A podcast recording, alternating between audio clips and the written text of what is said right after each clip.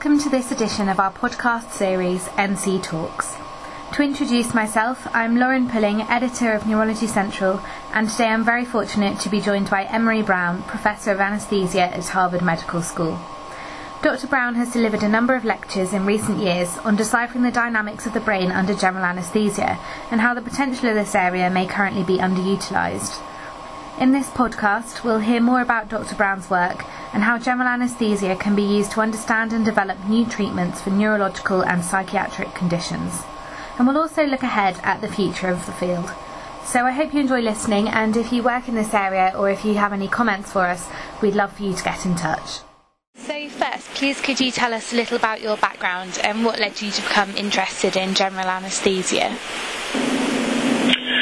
Well, I am an anesthesiologist, and uh, in, in, addition to being an anesthesiologist, I've had for a number of years a research program in statistics and in neuroscience. I'm also a statistician, and um, you know, it became clear to me after a good period of practicing anesthesia but doing research in statistics that one of the questions that was not being looked at was really how does anesthesia work, at least not from a neuroscience perspective. And this is because of my work in neuroscience, you know, this is a perspective which I had developed. So I figured why not use the tools that my neuroscience colleagues were using to look at other questions to study the question of general anesthesia. It could be framed as a systems neuroscience question as well. Because in systems neuroscience, you put in a stimulus and you watch how the brain responds, and you use that to figure out the particular mechanism of the brain circuits that you're interested in. So here, under anesthesia, you put in a very strong stimulus. It's an anesthetic drug. You have all sorts of things you can measure, like the electroencephalogram. You could do functional imaging. You could look at behavioral changes. And so from those, can you infer how the drugs are creating the anesthetic state. So, realizing that, I decided that this would be a very fruitful area to pursue. Not, not only fruitful, but also, you know, important because the, the experimental paradigms were there. We just hadn't really applied them to anesthesia. So, you recently delivered a clinical neuroscience lecture at Neuroscience 2016 uh, entitled Deciphering the Dynamics of the Unconscious Brain Under General Anaesthesia. So, general anaesthesia is something that we're all aware of, but a lot of us uh, know very little about it. Could you first explain what gen- general anaesthesia is and how we think it works? Yes, so general anesthesia is a state, it's what you might say is a, is a reversible coma. Um, it's a drug-induced reversible coma, and and you have to be in a coma in order to really tolerate, you know, the trauma of a surgical intervention or or an or a, or an invasive diagnostic procedure. You have to be insensate, and that coma has like kind of major behavioral characteristics. You're unconscious, you don't feel pain, you're not moving. That makes it easy for the surgeons to operate, and you form no memories of the time that you're under anesthesia. Then, in addition to that, we maintain control of your physiologic systems, heart rate, blood pressure, you know, body temperature, you know, these sorts of. So state that we place you in because for surgery, you need to be rendered you need to be rendered insensate. So the first public demonstration of anesthesia took place pardon me, I'm getting over a cold here. It took place in 1846 at uh, Mass General Hospital, and it used ether, and and it revolutionized the practice of surgery. And we still use ethers today. And the one thing that we've come to appreciate is how do the drugs generate the various states of altered arousal that are necessary to place you in this drug-induced reversible coma. Well, the big thing that you can see when you give a patient anesthetic drugs, the big reproducible phenomenon that you see, is that the drugs cause oscillations in the brain, highly structured, organized oscillations that we now understand disrupt or impair the ability of different brain circuits to transmit information. As long as the drugs are there, the brain oscillates. These are and these oscillations, you, as I said, you can see them on the electroencephalogram. What they are, they're currents that are flowing in the brain that are being controlled by the anesthetic drugs, and they disrupt the normal brainwave patterns that you know you would have if you were just awake. And as a consequence of these interfering with the way the brain transmits information, you create these anesthetic states. When you turn the drugs off, these effects eventually resolve and the person, you know, comes to. Hmm. So, how do brain dynamics under general anesthesia change as a function of age, and what other factors influence these dynamics? So they, they change not only as a function of age, but they change as a function of the different drugs too. So when you change the drug class, drugs in the in the same class will generate very similar brain dynamics. So drugs which, just to give a, an example, one of the main inhibitory transmitters in the brain is GABA. So drugs which work primarily on the GABAergic circuits like propofol, etomidate, you know, the ethers like sevoflurane, desflurane, isoflurane, they will cause a certain pattern, which is a characteristic of that of that drug class. Whereas if you change the drug class, if you use the opioids or you use, um, let's say dexmedetomidine, which is another drug, another class of anesthetic drugs, you'll see a different pattern. So the first thing to understand is that the, the, the patterns on the EEG change systematically with drug class. Then they also change systematically with age. And this is because, you know, simply stated, it's because as you get older, the, the nerve cells in the brain age. So their ability to produce these oscillations or to respond in an oscillatory dynamics, uh, to respond to the oscillatory, to, excuse me, to respond to the induction of these oscillatory dynamics changes as well. So, you know, you have what, 10 of the 10 neurons, and these neurons get older with time. And what we see is that the oscillations have much larger amplitudes, let's say in younger children, they reach their sort of largest amplitude when kids are about six to eight years of age, and they decline from there on down through, uh, you know, through adult, through puberty, adolescence, through adulthood, you know, on into into old age. And this is just because the ability of the neurons to respond to the or to respond to the drugs the same way just changes with age. So, in your lecture, you highlighted how we now know a lot about general anaesthesia, but uh, the, the knowledge and the tools that this could bring us are being underutilised. So, how could it be used to further understand the workings of the brain, both from a research and clinical perspective? So, I think there, I think there are two ways of thinking about it. So, let's do the practical one first. So, the practical one is in the OR, taking care of a patient that's having surgery and requires general anesthesia. So there, by understanding how the brain dynamics change as a function of drug, drug dose, and age, we can develop a very principled way to track the brain states of patients under anesthesia, making sure that patients have just the right amount of anesthesia, not too little, you know, not too much.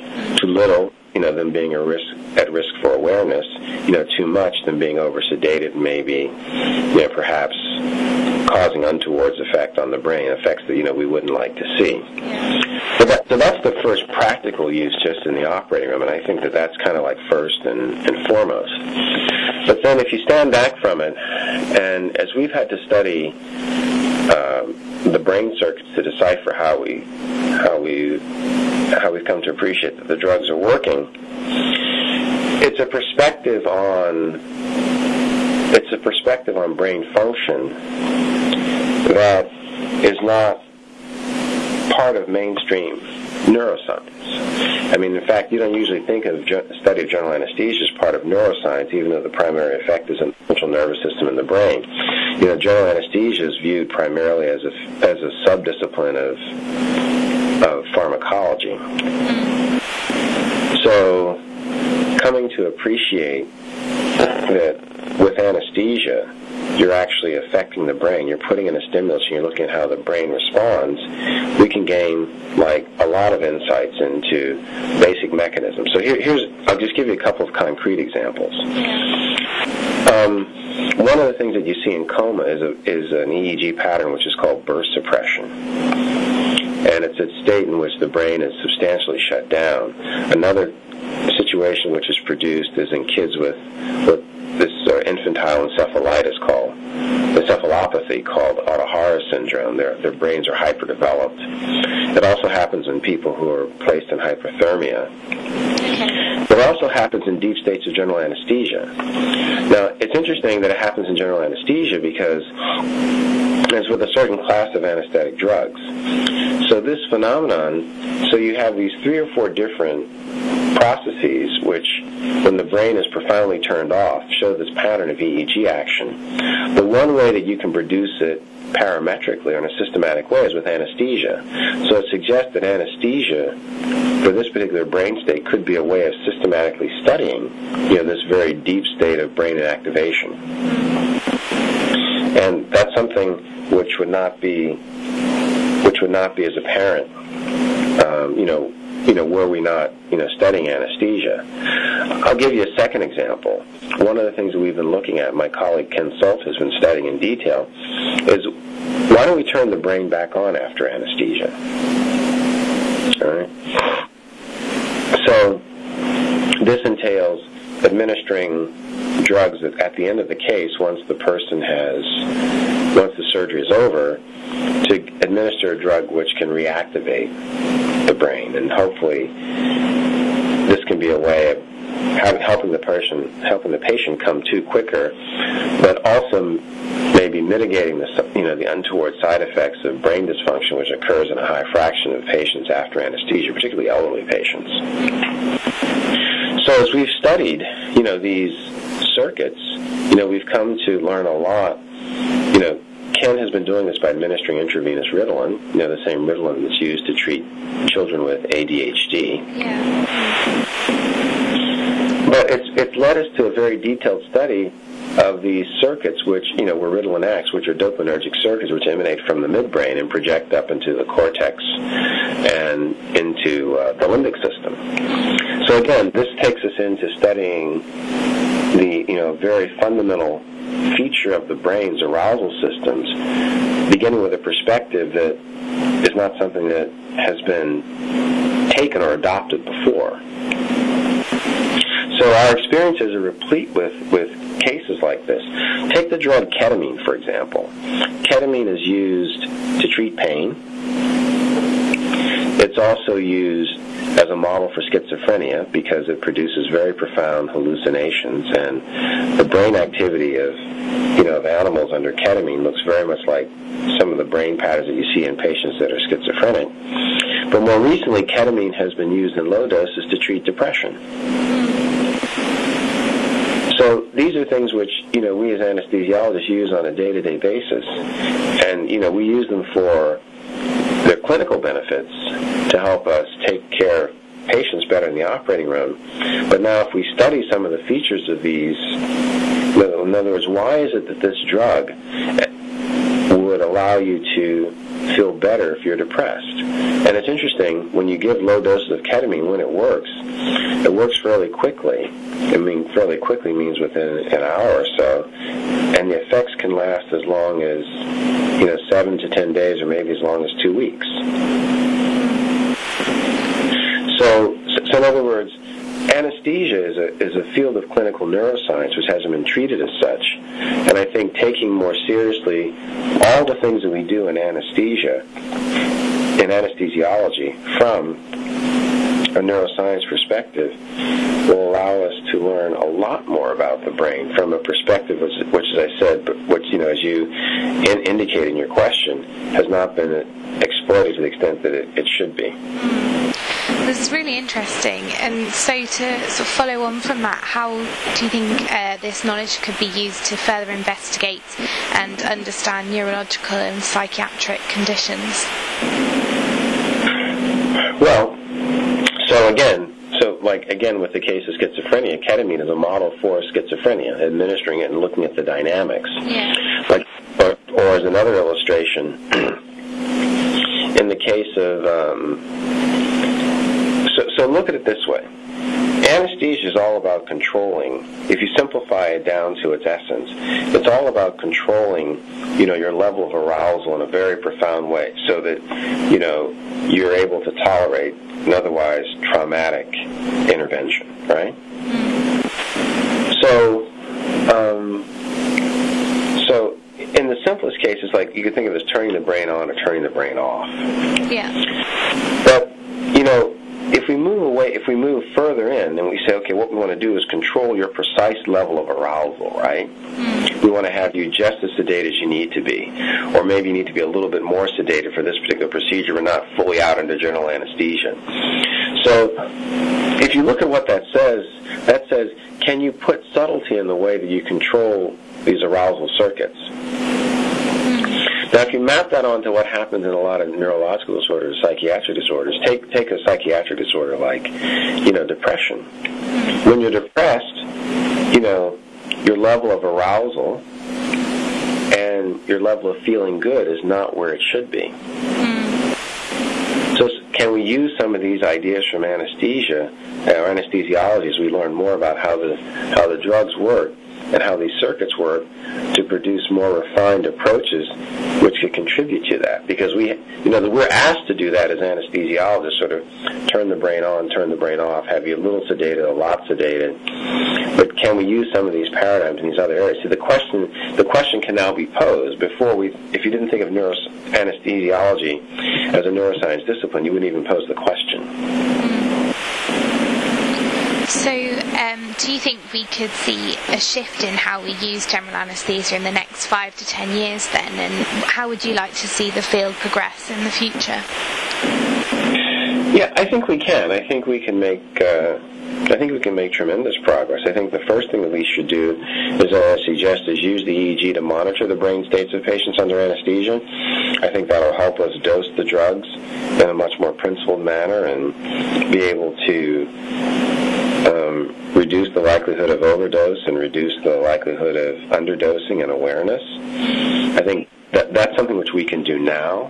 And I think, as I mentioned earlier, the patient population with which we should begin as soon as possible are the elderly because the epidemiologic studies suggest that they're the greatest at risk for having brain dysfunction after anesthesia. And um, and, and so the, the figures can be depending on which study you look at, 20 to 40 percent of patients, you know, 60 years of age or older will have some sort of brain dysfunction after anesthesia, which could last for just a few hours up to several days or months. Gosh. So I think that's something very concrete that we can do. I think developing further this idea of Ken Solt's of turning the brain back on after anesthesia. Um, it's not surprising when you see the oscillations that I mentioned to you that the anesthetics generate. They're not natural. They're they're, they're pathologic in the sense that there's something that the brain is being induced to do by drugs that it wouldn't naturally do. And so once you appreciate that, then realizing that after you turn the drugs off, expecting your brain to just pop back and be perfectly fine is actually asking a lot. Yeah. So we probably have to work harder to do that. And, you know, coming up with strategies to turn the brain back on would be great. So now you have a strategy whereby what you're doing is you're monitoring exactly the dose of drug that you're giving and watching the response of the person on the EEG, uh, the patient on the EEG, and then you're turning the brain back on. Those sorts of things right there alone, and that's not even changing any way, you know, sort of current level of technologies. Mm. So I think we can make a lot of progress doing that. And then going forward, I think we have to start thinking about designing drugs that target only the areas that need to be affected and leaving other areas alone. You know, site-specific anesthesia, if you would. Yeah. So, so we think in terms of in the other, any other areas where we're thinking about therapies, we think of like site-specific drugs to site-specific chemotherapeutic agents, for example. The same construct should be developed for anesthesia within the obviously a neuroscience you know paradigm. And if you're able to do that, you can imagine someone just being perfectly wide awake, having their brains turned off, and turn right back on once the procedure is done, and then having their you know their brains work perfectly well, you know after the fact because you just turn on and off the areas that were relevant and you avoided the areas that are responsible for causing side effects. Yeah, it'd be really interesting to see. Great. So I think all that's quite feasible, you know, Yeah. and some of the earlier things that I mentioned, even shorter than, you know, five years, you know, two to three years. I think that's, I think that would be very, those ideas could be implemented and made, you know, brought to fruition quite, quite shortly, in, in short order. Thank you for listening to this NC Talks podcast from Neurology Central. For more podcasts, as well as to read exclusive interviews, journal articles, and news, visit www.neurology-central.com.